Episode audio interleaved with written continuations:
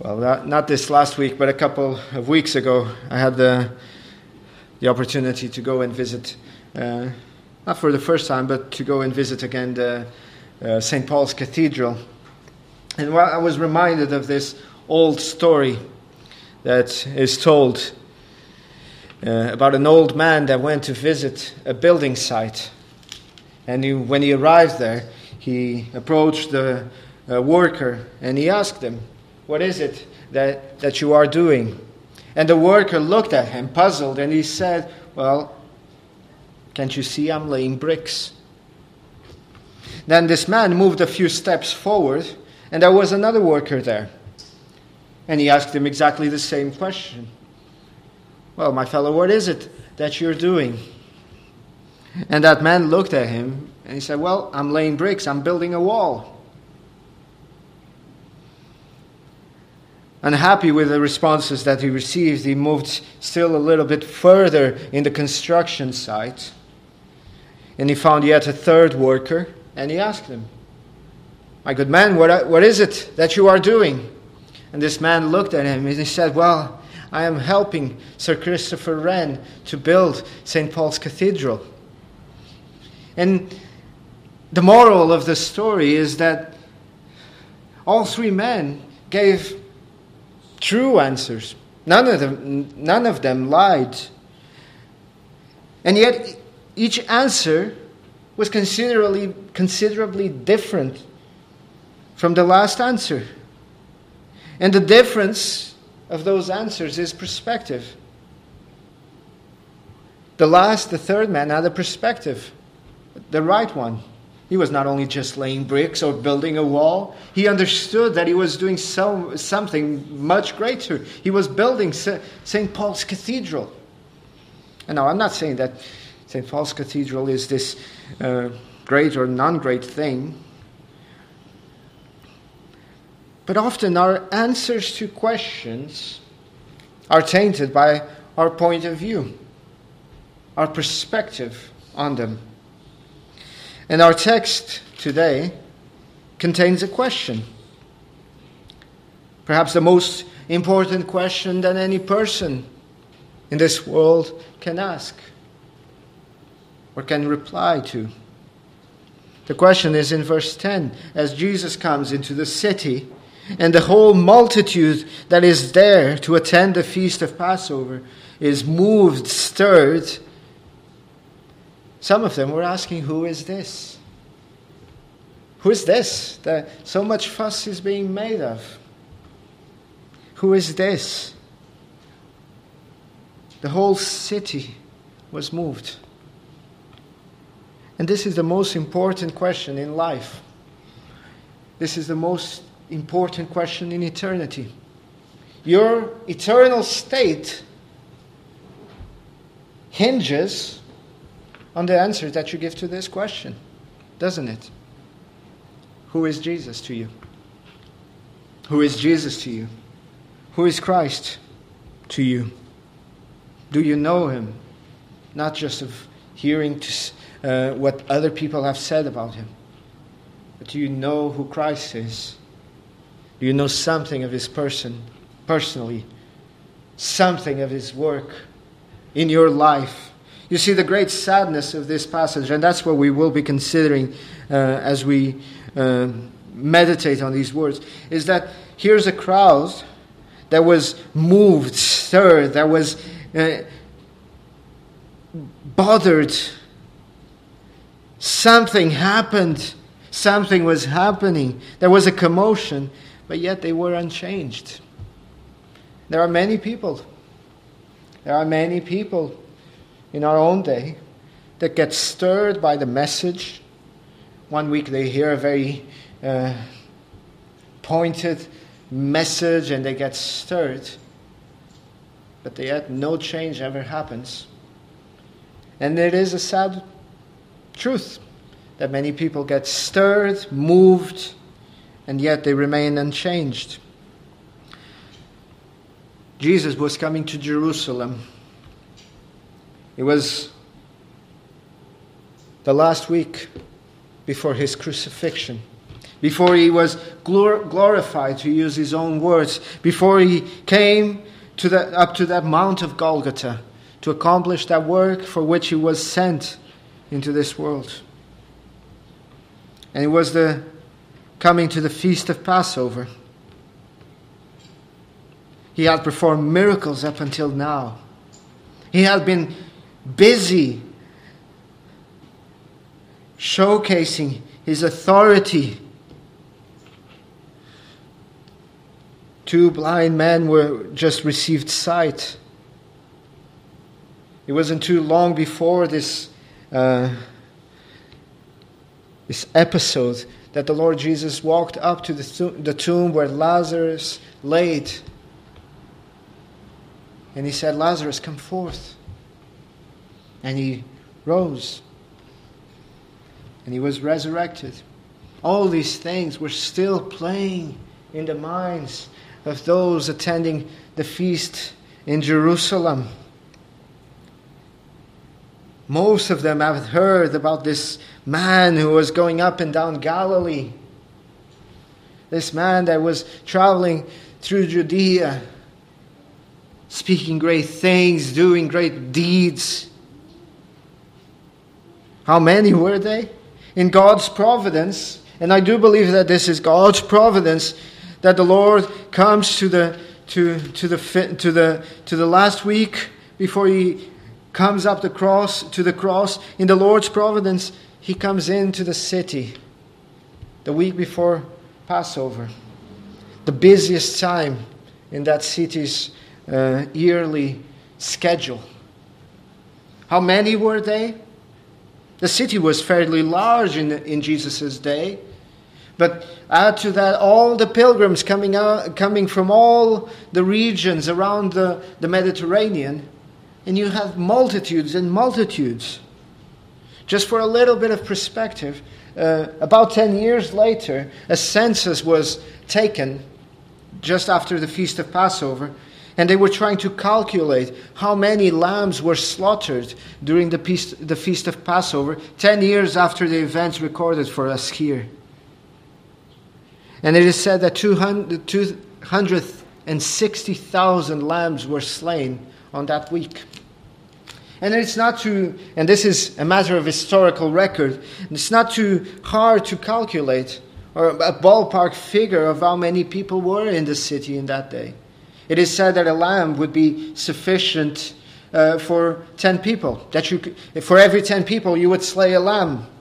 And yes, there are certainly those that were uh, a smaller group, a smaller number. Perhaps those there were four or five, and yet they slayed a, a lamb for, for the four or five of them. But if you take the ten, it's 2.6 million people. Now, certainly, well, almost assuredly, there were 2.6 million people in Jerusalem 10 years after these events. But it's not too hard to think in the realm of the hundreds of thousands of people coming into the city. And as they come, into the city, perhaps a half a million, perhaps a million people traveling by foot, they start to see this commotion. The crowds will get excited. The leaders get upset. In Luke 19, verse 39, it is said that some of the Pharisees called to him from the crowd and said, Teacher, rebuke your disciples. This event is recorded for us in the four Gospels. And in the Gospel of Luke, the Pharisees were fed up, they were upset with this. And the people were asking the right question, weren't they? They were right, asking the right question who is this? Sadly, like those first two men in the illustration uh, that I gave in the beginning, they gave an inadequate answer. However truthful, however correct, Yes, Jesus is a prophet from Nazareth in Galilee. However truthful that answer is, it is a wholly inadequate answer. It is flawed because it lacks depth. Yes, Jesus is a prophet, but he's more than just a prophet. At one time, Jesus was at the mountaintop And he asked Peter, James, and John, he asked them, Who do people say the Son of Man is? And they replied, Perhaps Peter. He said, Well, some say you're John the Baptist, and others say you're Elijah, others say you're Jeremiah, or maybe one of the prophets.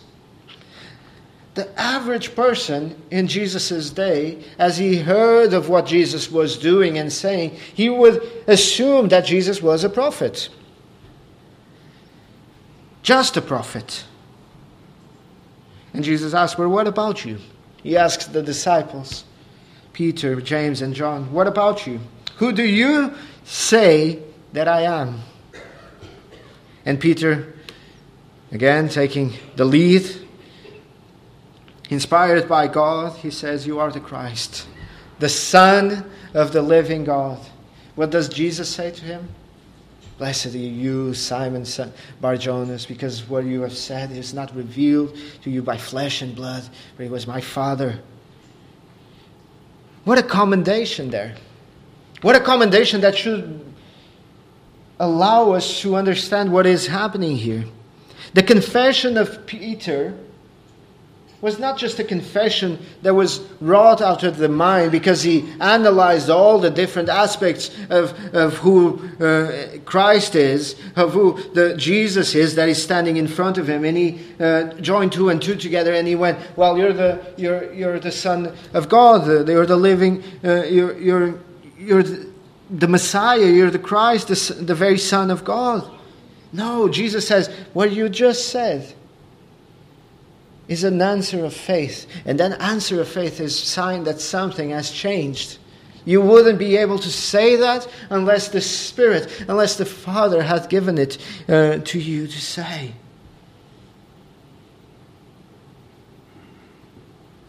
And that is the great hinge. Who do you say that Christ is? To be precise, the crowds call Jesus the prophet from Nazareth. He is the prophet from that town, maybe in a, in a slightly disparaging way. Nazareth was not really a town that you would uh, write home about, that you would say, Oh, I'm, I'm from London, and, and perhaps people will respect you more. Perhaps not, but you, in, in Jesus' day, if you said, I'm from Nazareth, no one would, would go, Wow, from Nazareth. What a great city. What a great village you're from. Perhaps it is said in a, in a slightly disparaging way. But it is not surprising that the crowds thought Jesus to be a great man, but little more than that. Then and now, it's the same question that is asked, and then and now, it's basically the same answer that is given. Some don't like him, like the Pharisees in our days. Some say, well, yeah, he was, he was a great man, a great moral teacher. He's up there with the, with the great philosophers and the great uh, influences uh, in, of the world. No more than that. No more than that. Then and now, people seem to be in the dark they honor Jesus superficially, outwardly, with, with just a, a, a nod and a, and a tip of the hat. But there is little change. There is a stirring, there is a moving, there is a, a perhaps a, an impact, but that impact goes very shallow. It's just superficial. The end of this episode this recorded episode for us is uh, seemingly anticlimactic. Jesus comes in and he, he into the city and he goes into the temple of God. But I'll, I'll speak a little bit more about this in a moment. He comes into the city as a humble king, a king who came to serve and not to be served, riding on a donkey. And the sad reality is that this, these crowds' misguided praise leads them to death. As Jesus was coming into Jerusalem, this is recorded for us in Luke 19. As Jesus is coming into Jerusalem, in verse 41 to 44, or after. Uh, it says, Now, as he drew near, he saw the city. He saw the city, and he wept over it. If you had known, even you, especially in your day, the things that make for you for your peace, but now they are hidden from your eyes. For days will come upon you when your enemies will build an embankment around you, surround you, and close you in on every side, and level you, and your children within you to the ground, and they will not leave you in you one stone upon another, because you did not know the time of your visitation. You see, they thought they were in the presence of a great man, but little more perhaps no more than that. They wanted a king. They wanted a, a, a, a warrior to fight for them. But it was all misguided enthusiasm. They wanted a king after their own making. They wanted Jesus to be uh, what they wanted him to be. So much so that the same voices that were here in this, uh, in this t- at this time crying, Hosanna, Hosanna, blessed is he who comes in the name of the Lord, one week later are crying, Crucify him. We don't want anything to do with him. Give us Barabbas. We'd rather have Barabbas than this Jesus. May his blood be upon our heads. The same people here that were so enthusiastic about Jesus as he was coming in, they turned on him. They turned against him because they wanted one that would come to fight their fights their battles. They wanted one would come and, and do what they wanted what he, they wanted him to do. They wanted someone to come and release them and save them, not from their sins, not from their their their, their wickedness. They wanted someone to come and save them from the Romans.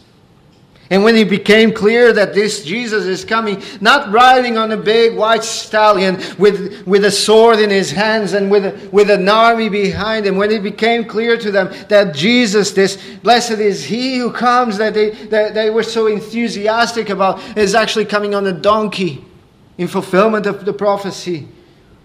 Not followed by, by great armies, but followed by poor people and oppressed people. When they realized that, they wanted nothing to do with him.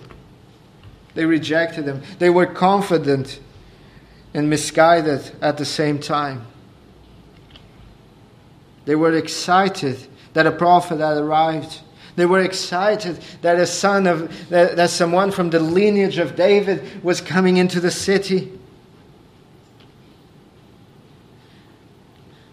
They were excited that the king of Israel had come. But the king of Israel is not the kind of king that they were seeking. Instead of coming in and overthrowing the Roman legions and slaying them with their sword, what, does, what is the first act of Jesus as he comes into the, to the city of Jerusalem? He goes in to the temple. He goes into the temple and he cleanses the temple. He tosses out the merchants that were buying and selling. They wanted a military Messiah. They wanted one who would come in with great power and overthrow Rome. He was coming directly uh, to, to, to Jerusalem. They wanted a sword in his hands. They wanted, they wanted to see him slay the, the Romans. What does he do? He comes in to the temple and he takes care of the sin that was in the temple. Oh, do, do not miss the significance of this event. What is it that the Jews celebrate at the Passover? The release, the Exodus, the, the release from the oppression of, of, of the Egyptians. Oh, so they wanted to be released from the captivity now of the, Roman, of the Romans over them. So when they cry, Hosanna, Hosanna, save now, deliver now, they want not if not to be delivered from their sins. They want a physical kingdom. They want earthly deliverance.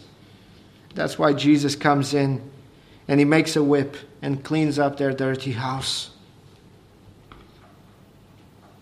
Instead of knocking off Rome, he comes in and wipes the temple. Jesus is saying to them, and he's saying to us, I'm not the kind of king that you think. I'm not here to overthrow Rome.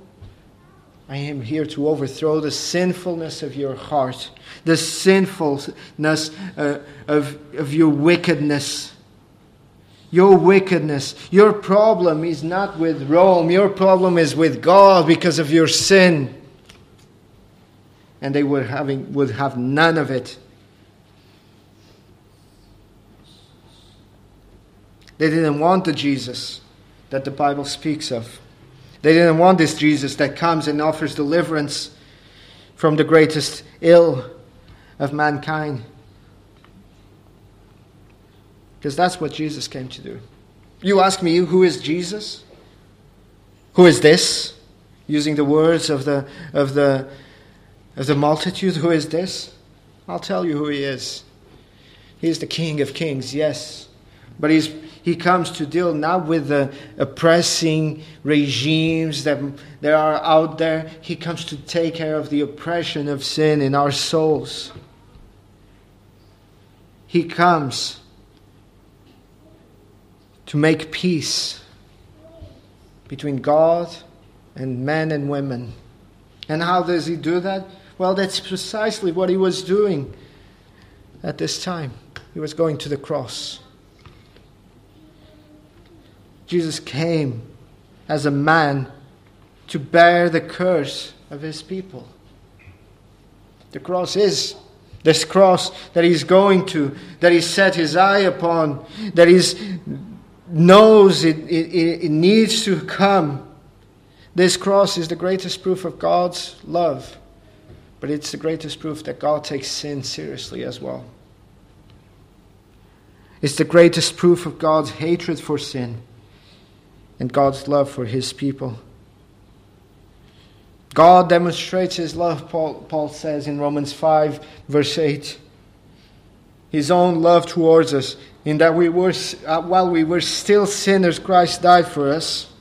But it also demonstrates that as the sin, our sin was laying upon the Son, there on that cross, he did not spare his own Son.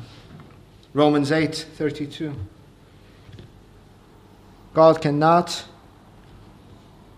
excuse sin. And that is the great message of the cross.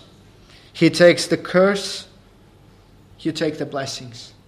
The whole Bible, the whole New Old Testament is a, is a, a, a collection of curses and blessings to those who are righteous, to, go, to those who are in good standing with God. All blessings are coming. Land, peace, prosperity, all the blessings. But if you're a sinner, if you're wicked, curses. What happens on that cross? What happens a week after this event? What Jesus came to do, and that's why he is walking into Jerusalem, witnessed by all of these, uh, uh by this whole multitude, so that no mouth would say that it didn't see it coming. What is happening on that cross is exactly the reversing of the curse the curse that we were under, the curse that we were meant to suffer. Jesus took it upon himself on that cross. And the blessings that we, he was meant to enjoy, the blessings that his life of obedience, that is communion, eternal, perfect, untainted communion with the Father uh, deserved, are all ours. He took it all.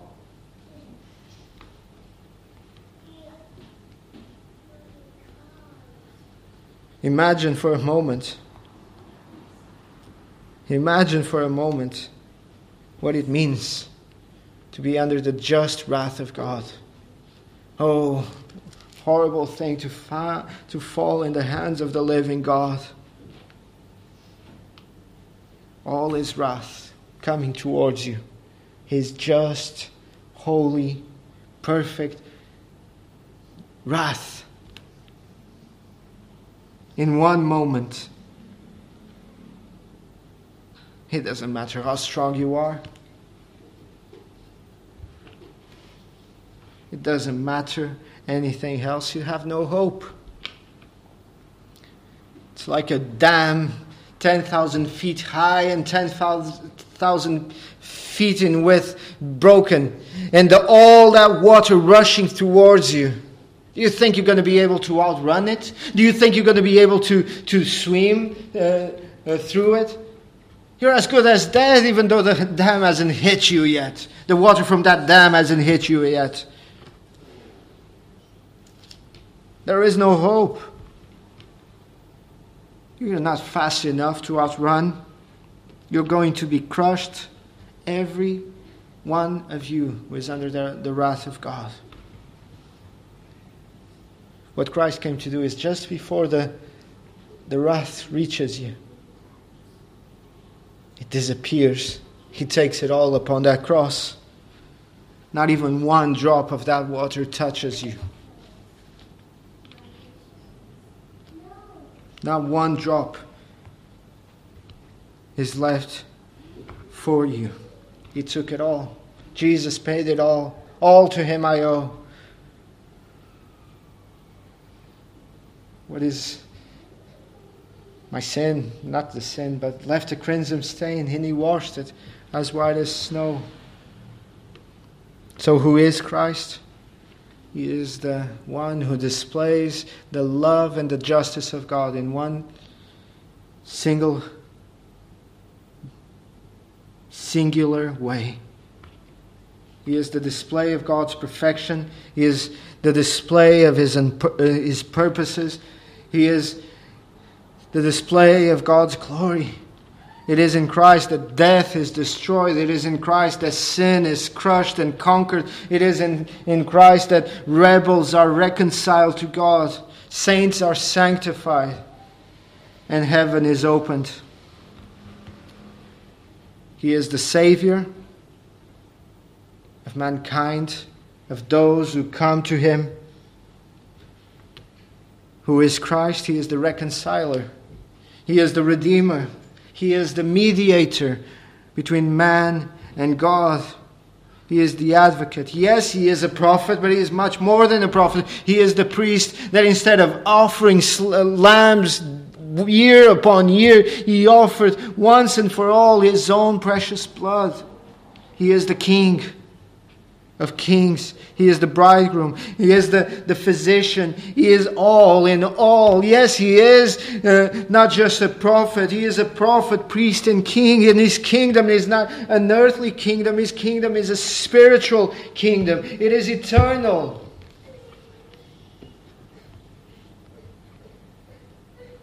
Oh, that we would all know him more. That we would see the, the, the, the glory of his person, the riches of his grace, the perfection of his character. All of us.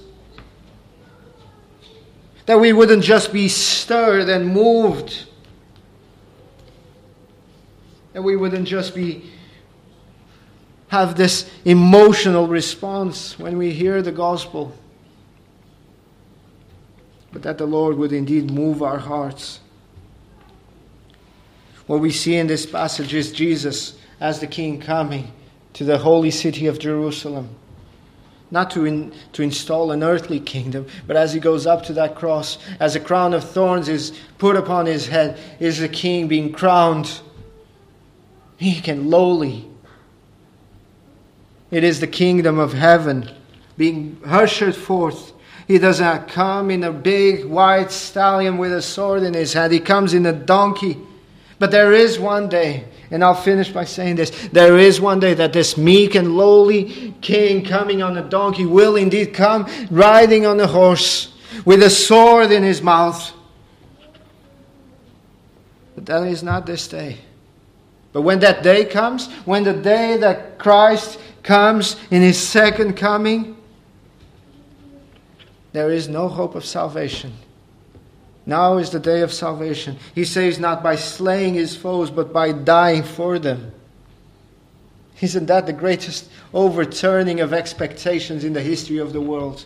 Here's the King of Kings coming. He is this, here's the King of Israel coming. And everyone's thinking that he's going to come and, and install a kingdom by, by slaying all the enemies. And, and he installs a kingdom by giving himself, by being slain himself.